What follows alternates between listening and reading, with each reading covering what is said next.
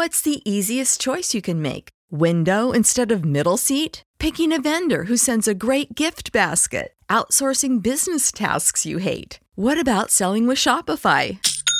Whether you're selling a little or a lot, Shopify helps you do your thing, however you cha-ching. Shopify is the global commerce platform that helps you sell at every stage of your business. From the launch your online shop stage to the first real life store stage, all the way to the did we just hit a million orders stage? Shopify's there to help you grow. Whether you're selling scented soap or offering outdoor outfits, Shopify helps you sell. Wherever and whatever you're selling, Shopify's got you covered. Sign up for a $1 per month trial period at shopify.com slash try. Go to shopify.com slash try now to grow your business, no matter what stage you're in. Shopify.com slash try.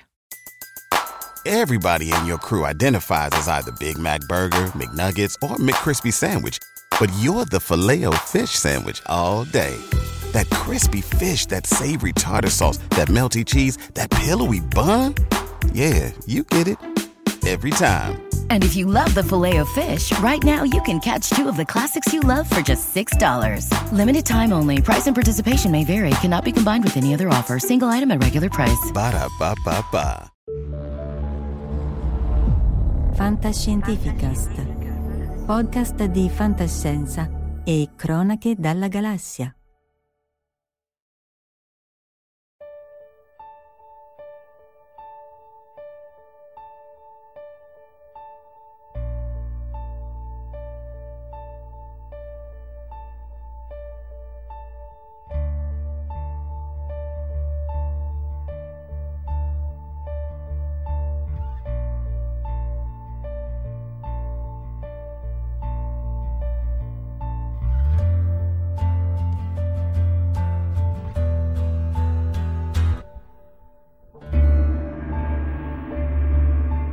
Che la vita sulla Terra può dirci sull'esistenza di vita aliena altrove nella nostra galassia è limitato dal fatto che abbiamo un campione statistico pari soltanto a uno.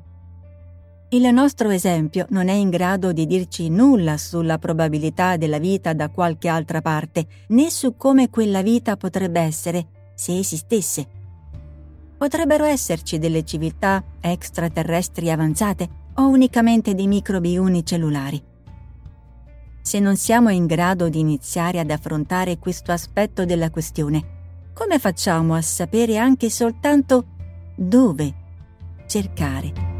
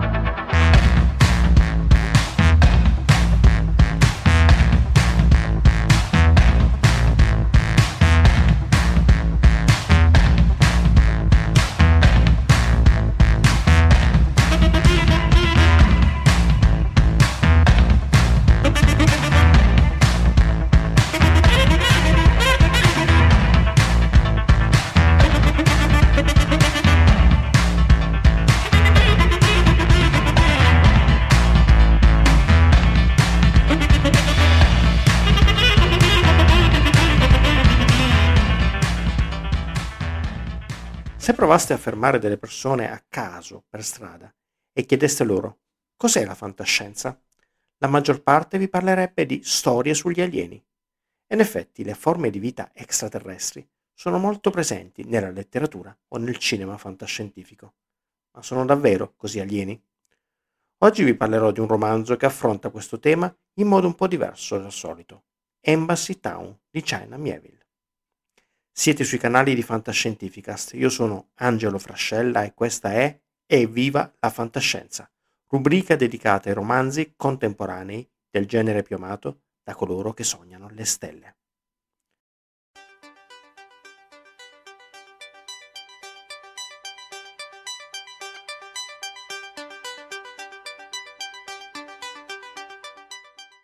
Facciamo un gioco. Trovate un esempio di un film o di una serie di fantascienza in cui gli alieni siano davvero alieni. Star Wars, dite? Certo, lì abbiamo una varietà di creature davvero ampia, con peli o senza, con le corna, con lunghe appendici che scendono dalla testa, piccoli e verdi, con orecchie a punto, altissimi e senza orecchie, però tutti hanno due braccia e due gambe e ragionano più o meno come esseri umani. Con Star Trek le cose vanno ancora peggio, visto che gli alieni, oltre a essere umanoidi, possono anche avere figli con gli esseri umani, violando così la definizione scientifica di specie. E T dite? Un bambino con i superpoteri? Il dottore? È super intelligente, ha due cuori, ma si rincarna sempre in un essere umano. Alien? Ecco, qui un pochetto cominciamo ad avvicinarci, ma lo xenomorfo non è un essere intelligente e civilizzato, più che altro un super predatore. Ok, vi sento, smettila di fare il pignolo. Vabbè, allora arriviamo fino a Vega curvatura 1, altrimenti io sarei pignolo. D'altra parte non è mica facile immaginare qualcosa di così diverso da ciò che conosciamo. Persino Carl Sagan nel suo Contact ha girato il problema e se avete letto il libro o visto il film sapete come.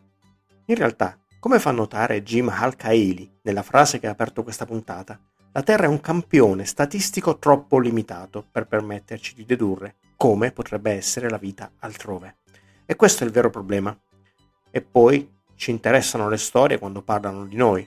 E allora come può fare uno scrittore a descrivere alieni così diversi da noi e a rendere interessanti le loro vicende? visto che per citare Lem in Solaris, dove non esistono uomini non possono neanche esistere motivi accessibili agli uomini. Eppure, nonostante il giochino che facevo all'inizio, ci sono molti autori che sono riusciti a immaginare esseri e civiltà abbastanza diverse da non apparire come uno specchio deformato dell'umanità, e sono certo che ne avrete elencate un sacco nella vostra testa. Lasciatemi comunque fare un paio di esempi che di certo conoscete. Il primo è il racconto di Ted Chang, Storia della tua vita, trasposto poi nel film Arrival. In esso arrivano sulla Terra degli alieni che hanno un linguaggio e una modalità di comunicazione completamente diversa dal nostro. Dietro il racconto si cela il problema filosofico di come il linguaggio sia profondamente legato al modo in cui concepiamo il mondo. I limiti del mio linguaggio sono i limiti del mio mondo, scrive Wittgenstein nel suo trattato logico filosofico e nel racconto e nel film i limiti del mondo della protagonista stanno per essere sconvolti dall'incontro con questo nuovo modo di comunicare. Un altro romanzo fondamentale da questo punto di vista è Neanche gli dei di Asimov. In esso la società aliena è modellata addirittura dal fatto che l'universo in cui essi vivono ha un'interazione nucleare forte differente da quella del nostro universo. Qui esistono tre sessi e gli alieni sono fatti da una sorta di nube di atomi che diventa più o meno densa in base ai cambiamenti di umore. Ma gli alieni del romanzo di cui sto per parlarvi sono ancora più strani. Prima però voglio introdurvi il suo autore. Shanna Mieville è uno scrittore inglese di fantascienza e fantasy. Per essere più precisi è considerato uno degli esponenti principali del New Weird, che, senza perdersi in lunghe discussioni e definizioni, è un genere caratterizzato dalla commistione di elementi fantascientifici, fantastici e horror sviluppatosi a partire dagli anni 90. Per capirci, padri nobili di questo genere sono Lovecraft, oppure opere come Il popolo dell'autunno di Bradbury. Un altro esponente così noto da non essere pubblicato in una collana di fantascienza ma da Inaudi è Jeff Van der Meer, con la sua trilogia dell'area X, che forse conoscerete, per il film Annihilation che trovate su Netflix con Natalie Portman. Tornando a Mieville, oltre a essere un autore, è un attivista politico, si dichiara marxista, ma nonostante questo, nei suoi romanzi che ho letto, ho trovato molte meno coloriture ideologiche che in altri autori politicamente schierati. E in effetti, in un'intervista, l'autore ha dichiarato: Sono un fanatico della fantascienza e del fantasy. Adoro questa roba. E quando scrivo i miei romanzi, non li scrivo per prendere posizione politica. Vi scrivo perché amo appassionatamente i mostri e le storie strane e dell'orrore, le situazioni strane e il surrealismo, e quello che voglio fare è comunicarlo. Ma poiché ci arrivo con una prospettiva politica, il mondo che creo è intriso di molte delle mie preoccupazioni. Una delle opere più famose di Mieville è la trilogia di Bas Lag. I titoli di questa trilogia sono Perdido Station, La città delle navi, Il treno degli dei. Sono tre grossi volumi per un totale di oltre 2000 pagine. In essi la magia convive con un'ambientazione steampunk. Un'altra opera molto famosa è il romanzo La città è la città. Con questo Mieville ha vinto il premio Go a pari merito con La ragazza meccanica di Paolo Bacigalupi e questo, tra parentesi, è un altro romanzo che vi consiglio. Fa parte di un genere che è il biopunk e che parte dalle preoccupazioni per gli effetti delle biotecnologie sul mondo. Ma tornando alla città e la città, il romanzo si presenta come un giallo. Inizia con il ritrovamento di una donna sfigurata e il protagonista, l'ispettore Borlù, viene chiamato a indagare. Ma il problema è che quel cadavere si trova nella città sbagliata. Perché? Il fascino del romanzo viene dalla sua ambientazione. Due città chiamate Bezzel e Hulkuoma che condividono lo stesso spazio fisico, con zone separate e altre di intersezione, ma che sono parte di due nazioni diverse e nemiche fra loro. Ecco perché vedere un abitante di un'altra città è un reato gravissimo, e ancor di più quello di sconfinare. Tutti si abituano fin da piccoli a disvedere e a evitare ogni forma di contatto con le persone e le cose che si trovano oltre il confine anche se sono a pochi passi da loro. L'unico modo per spostarsi da una città all'altra è quella di raggiungerne i confini e passare attraverso la dogana, cosa che ovviamente il nostro Borlù dovrà fare. A controllare le violazioni c'è un apposito corpo di guardie, chiamate appunto la violazione. Gli agenti della violazione piombano all'improvviso su chi non rispetta le regole. Queste due città sovrapposte hanno anche caratteristiche architetturali e sociali profondamente diverse. Si tratta in modo evidente di un'estremizzazione di quella che era la situazione di Berlino Est e Ovest, ma anche una metafora di come un governo possa addestrare la popolazione a non vedere cose che hanno davanti agli occhi.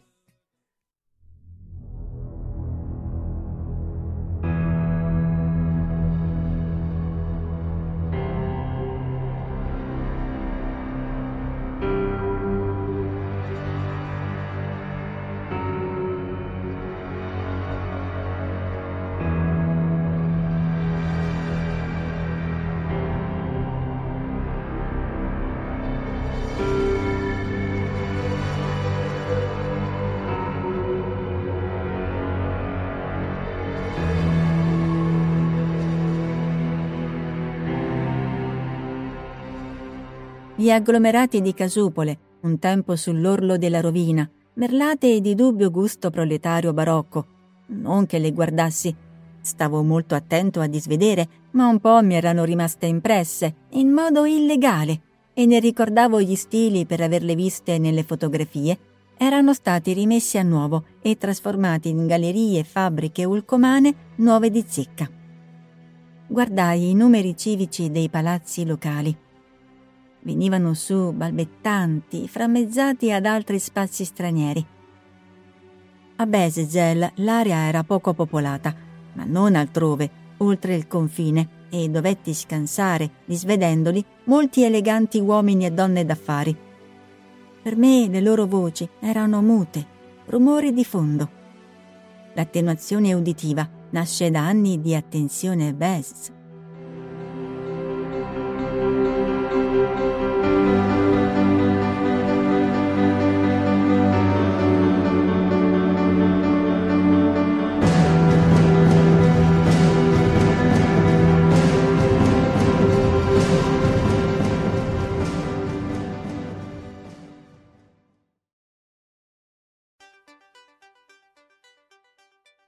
Chiudiamo il discorso su questo romanzo ricordando che la BBC ne ha tratto una miniserie, The City and the City. Io non l'ho vista, magari l'ha guardata Marco Taddia e ci farà sapere qualcosa, ma dai commenti letti il risultato è piatto ed deludente. Insomma, se quello che vi ho detto vi ha incuriosito, cercate il libro, invece della miniserie. Stavamo parlando però di alieni. Torniamo dunque su questo argomento con un'altra opera di Mieville, Embassy Town.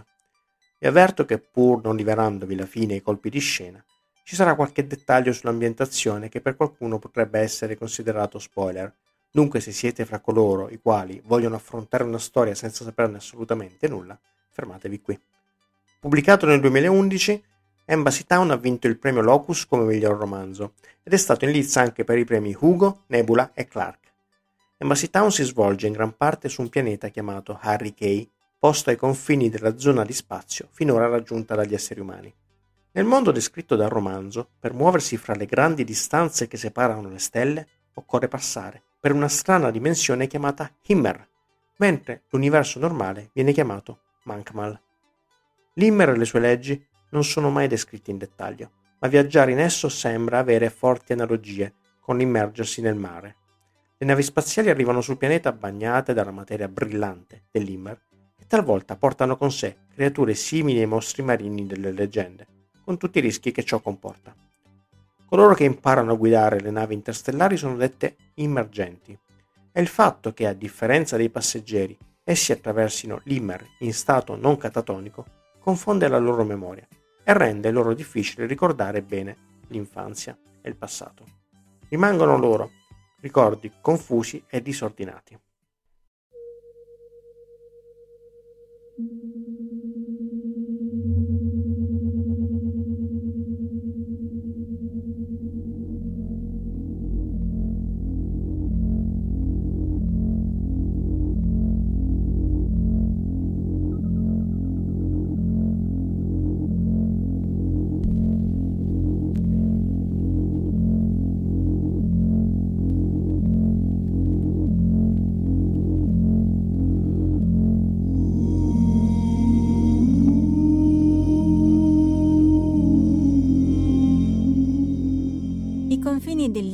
Non corrispondono affatto alle dimensioni del Manchmal, lo spazio in cui viviamo. La migliore spiegazione possibile definisce l'Immer come qualcosa che sovrasta e soggiace, che pervade, le fondamenta che reggono ogni cosa, la langue di cui la nostra realtà è parola e così via. Qui, dove la quotidianità si estende in decenni luce e petametri, D'Agostino è molto più distante da Tarsk e da Hoxons che da Arieka.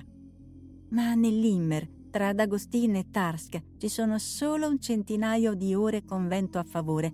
Hoxons è al centro di abissi calmi e popolati e Arieka molto lontano da ogni cosa.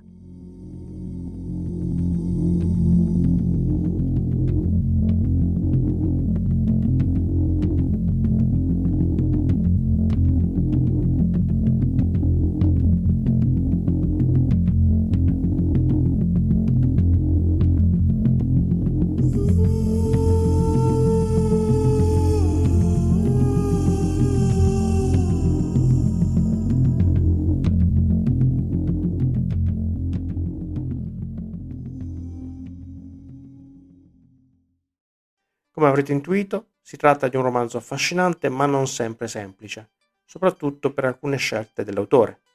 La prima è quella di lasciare la narrazione alla voce di Hevis, che però, essendo un immergente e avendo quei limiti che vi dicevo prima sulla capacità di ordinare i ricordi, procede a salti andando avanti e indietro fra ricordi confusi dell'infanzia e quelli dell'età adulta. Inoltre, Mieville non spiega nulla del complicato scenario che va dipingendo, lasciando al lettore la sfida di ricomporre il puzzle. Nel complesso l'ho trovata una lettura estremamente affascinante, ma che potrebbe risultare indigesta ai lettori meno abituati a questo genere complesso che è la fantascienza. Però se state cercando un libro diverso dal solito e non vi spaventano i testi complessi, ve lo consiglio.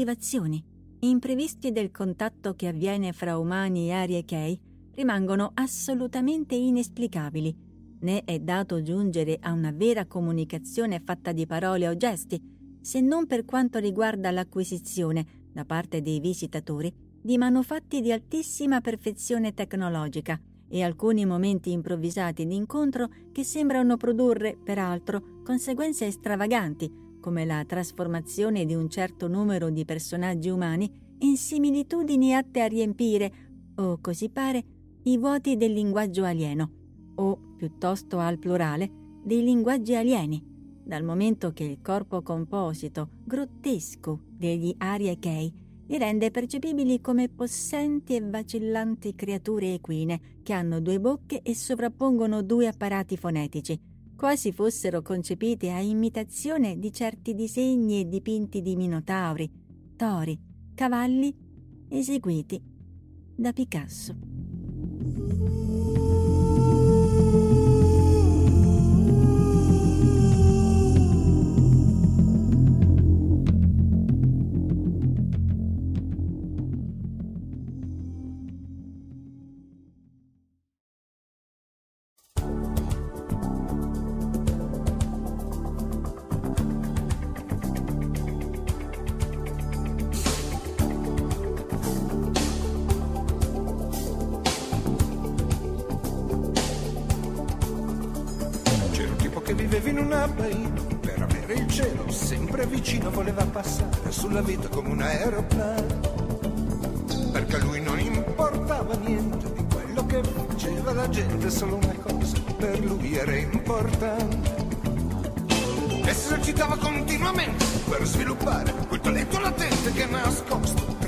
Pieghe della mente.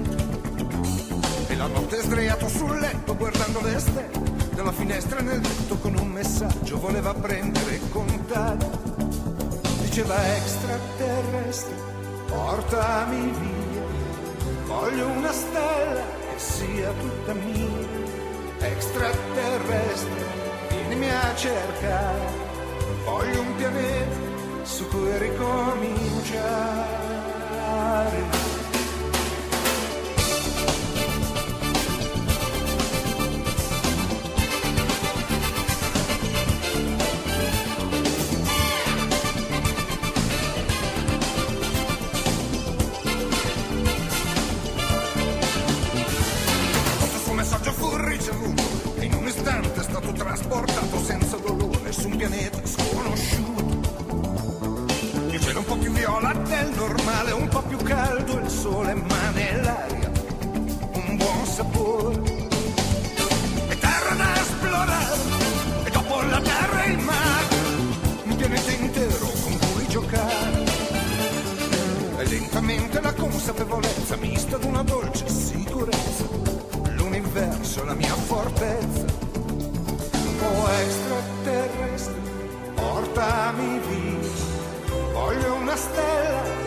via tutto mio extraterrestre vienimi a pigliare voglio un pianeta su cui ricominciare.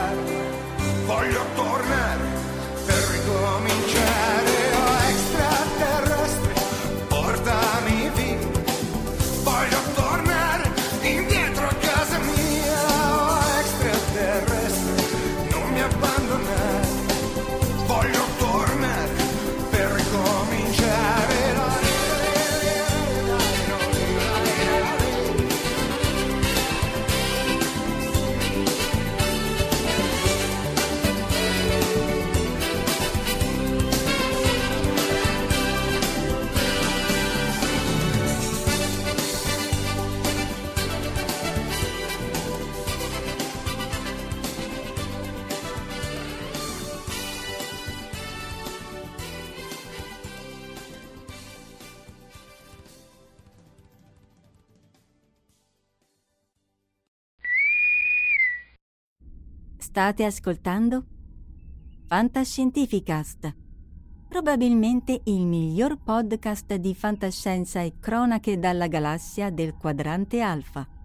Ogni settimana lungo la rotta di Kessel. www.fantascientificast.com Email redazione chiocciolafantascientificast.com Live long and prosper.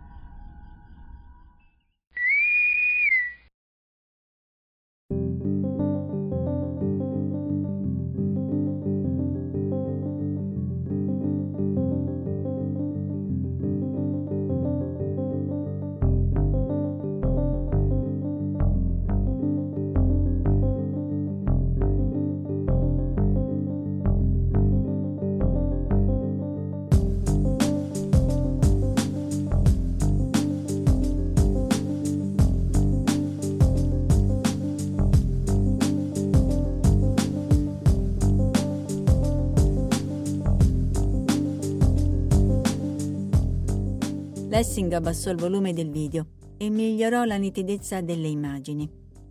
19 marzo 2022, ore 13.52 UTC. Aurora mormorò. La prima delegazione di pemberiani. Se anche Lessing non l'avesse specificato e se non avesse già visto quelle immagini un milione di volte negli spot della Lemma Cola, avrebbe intuito che la delegazione di pemberiani in arrivo era la prima. L'attesa e la paura erano palpabili, come se le sensazioni delle persone inquadrate fossero riprodotte anch'esse in forma tridimensionale. Era l'ignoto e profondo terrore di chi non ha idea di ciò che accadrà, di quale forma assumerà la realtà. Nessuno sapeva chi o cosa avrebbe attraversato il wormhole, con quali intenzioni avesse intrapreso un viaggio tanto lungo verso la Terra. E nessuno immaginava che 40 anni dopo sarebbero stati ancora fermi a quel punto di partenza.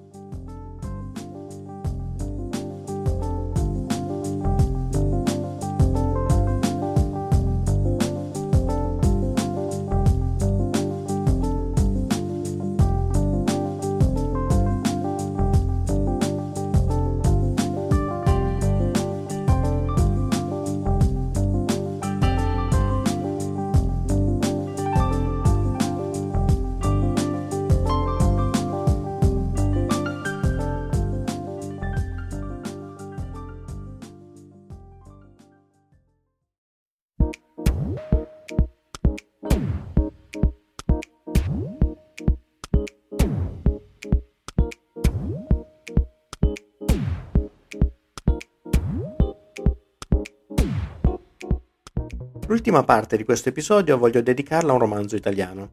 Si tratta dell'opera che ha vinto il premio Urania nel 2021, Resurrezione di Elena Di Fazio. Il tema è sempre quello degli alieni. Per i pochi che non lo sapessero, Urania è una storica collana di fantascienza che da 70 anni porta la fantascienza nelle edicole italiane. Il premio omonimo, dal 1989, premia ogni anno un romanzo italiano inedito, che poi viene pubblicato nella collana. Elena Di Fazio nel 2021 è stata la terza donna a vincerlo e sempre lei in precedenza si era portata a casa il premio Odissea con il romanzo Ucronia. Vi parlo di resurrezione perché ancora una volta parliamo di alieni difficili da decifrare. Il romanzo però è molto diverso da quello di Mieville. Innanzitutto si svolge sulla Terra, anche se qualche anno nel futuro. Aggiungo che questo futuro rimane abbastanza nebuloso ed esterno al romanzo perché la storia si svolge tutta in un'unica location, in cui poco si intuisce di come si siano evoluti il mondo e la tecnologia. Si tratta di un'isola a largo della Mauritania, una volta meta turistica e ora abitata esclusivamente da ricercatori. Ed è proprio qui che questi alieni, dalla forma di tetraedro, si manifestano esattamente ogni 5 anni. E parlo di manifestarsi perché compaiono da un wormhole e sopravvivono per un tempo piuttosto breve. La loro prima visita, 40 anni prima dei fatti del romanzo, era durata 11 minuti e 46 secondi, ma la loro capacità di adattamento alle condizioni del nostro pianeta sembra incrementare ogni volta che tornano, grazie a modifiche della loro struttura fisica. Per questo, dopo ogni apparizione, riescono a rimanere vivi per un tempo sempre un po' più lungo. Dalla prima comparsa degli alieni l'isola è stata chiusa al pubblico e il villaggio turistico è diventato una base scientifica dedicata all'osservazione del fenomeno, chiamata Keiri. I fondi per queste ricerche arrivano da uno sponsor privato, una bibita chiamata Lemcola, al punto che gli alieni sono stati chiamati pemberiani dal nome dell'inventore della bevanda. Nella struttura ci sono scienziati ma anche religiosi e studiosi di discipline molto diverse. Ad esempio, la protagonista, Aurora, è una ricercatrice della facoltà di filosofia. Il fatto però che gli alieni compaiano ogni 5 anni rende davvero strana l'atmosfera che si respira nella base, sospesa fra noia e impotenza. Sembra quasi che lì si passi più il tempo ad attendere gli eventi che a cercare di capirne il significato. L'aspetto desolato di questo luogo pieno di hotel, ristoranti e spiagge è ancora più estraniante. Per di più, la base è abitata da personaggi spesso bizzarri, come un prete che pare capace di toccare l'animo delle persone, un medico coperto di tatuaggi e dalle tendenze animiste, e uno scrittore amatoriale di fantascienza, un uomo bizzarro e scostante che pare capire gli eventi più degli scienziati. Per via di questa atmosfera rarefatta, soprattutto la prima parte del libro mi ha fatto pensare proprio ad Annientamento, il primo romanzo della trilogia della Reix di Jeff Van der Meer. E, quindi, come nel romanzo di Mieville, siamo ancora in territorio weird. L'autrice è brava a creare tensione e interesse sfruttando appunto l'attesa, i dettagli che si accumulano pagina dopo pagina, i flashback e i forward. O forse dovrei dire analessi e prolessi, visto che siamo in ambito letterario e abbiamo in precedenza stabilito che sono un pignolo. Se sottolineo questo aspetto è perché la prima parte del romanzo è eh, più dedicata alla presentazione dei personaggi, dell'ambientazione e anche alle riflessioni filosofiche e non solo sulla natura di questi alieni, mentre nella seconda parte, nel finale, tutto quanto esplode, le cose precipitano rapidamente e i nodi vengono al pettine. I temi del romanzo sono numerosi e spesso non facili. La paura della morte è il destino finale dell'uomo, il rapporto tra uomo e fede, il ruolo della scienza e della filosofia e persino la capacità della fantascienza di farsi interprete della realtà. Inoltre, come avete accolto nell'accenno alla storia della sponsorizzazione, non mancano le critiche al mondo in cui viviamo, alla commercializzazione di qualunque cosa e al potere, aggiungendo quindi anche un aspetto non secondario di satira al romanzo. Si tratta dunque di un romanzo che mi è piaciuto, forse l'aspetto che meno mi ha convinto è la soluzione della parte terrestre del mistero, cioè l'identità di chi trama nell'ombra. In ogni caso, dal mio punto di vista si tratta di un'opera che riesce a coniugare bene intrattenimento e riflessione, come nella miglior tradizione, e dimostra come anche in Italia si possano scrivere libri interessanti di fantascienza. Non ho parlato molto degli alieni, potrebbe venirvi il dubbio che la loro presenza sia secondaria. In realtà il mistero che essi rappresentano aleggia in continuazione rappresenta il cuore del romanzo che tiene legato il lettore e è anche il centro dei discorsi più filosofici e più complessi fra i ricercatori.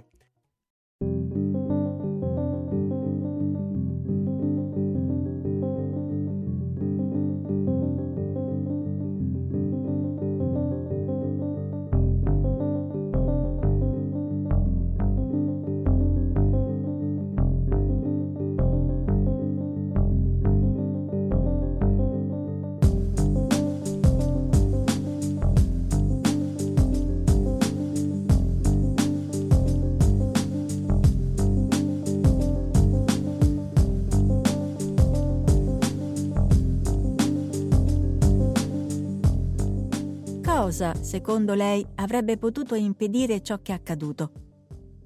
Aurora alzò le spalle. Ignorare l'incidente sulla crasta mora, sprofondare tutta l'isola nella fossa più remota dell'Oceano Atlantico. Non costruirei il Keiri. Fece una pausa. Ricordare una grande lezione che certa letteratura cerca di insegnarci da anni. E quale sarebbe? Aurora affondò le unghie nella stoffa del vestito, all'altezza delle cosce. Che se un'altra forma di vita arriva dalle profondità dello spazio, porterà solo dolore.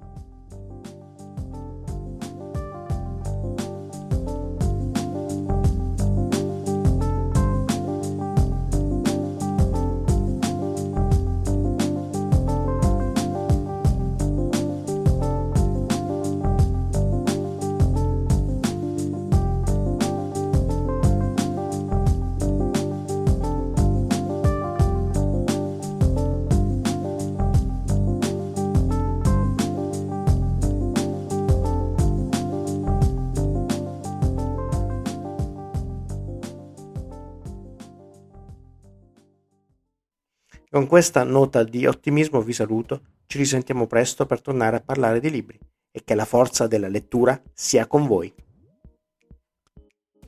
Avete ascoltato Fantascientificast, podcast di fantascienza e cronache dalla galassia, da un'idea di Paolo Bianchi e Omar Serafini con il contributo cibernetico del Cylon Prof Massimo De Santo.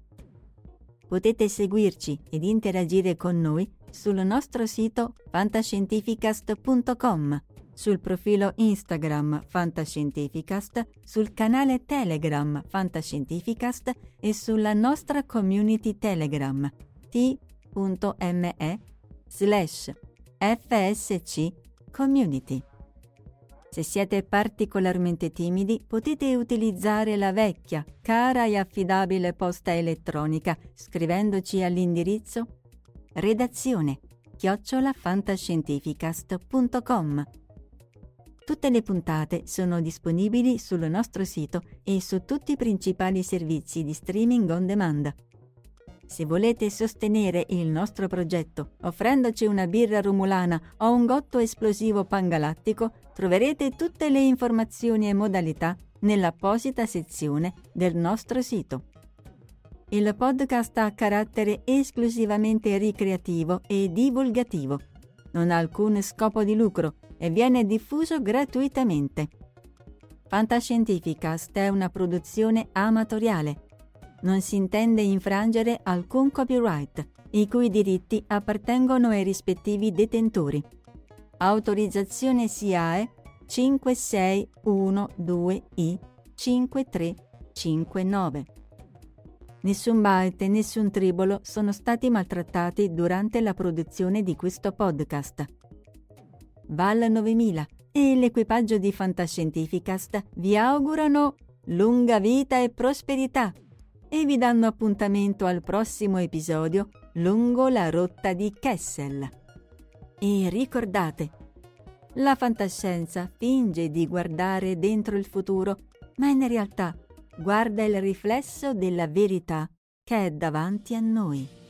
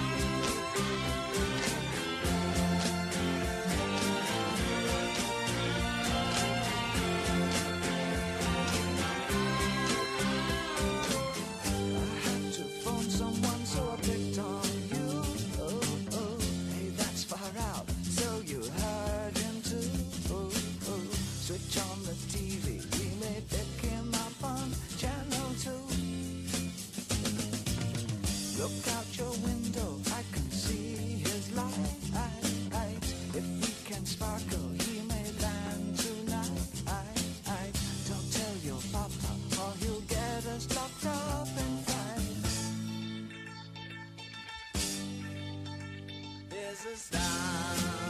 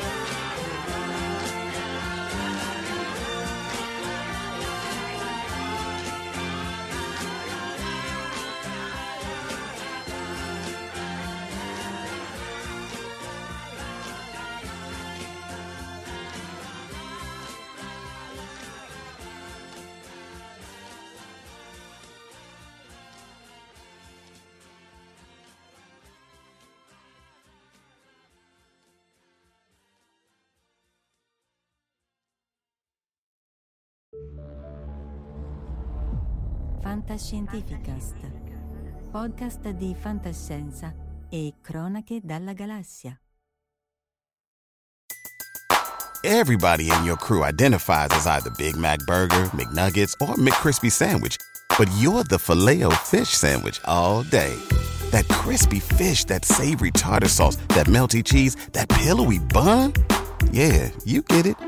Every time. And if you love the filet of fish, right now you can catch two of the classics you love for just $6. Limited time only. Price and participation may vary. Cannot be combined with any other offer. Single item at regular price. Ba da ba ba ba.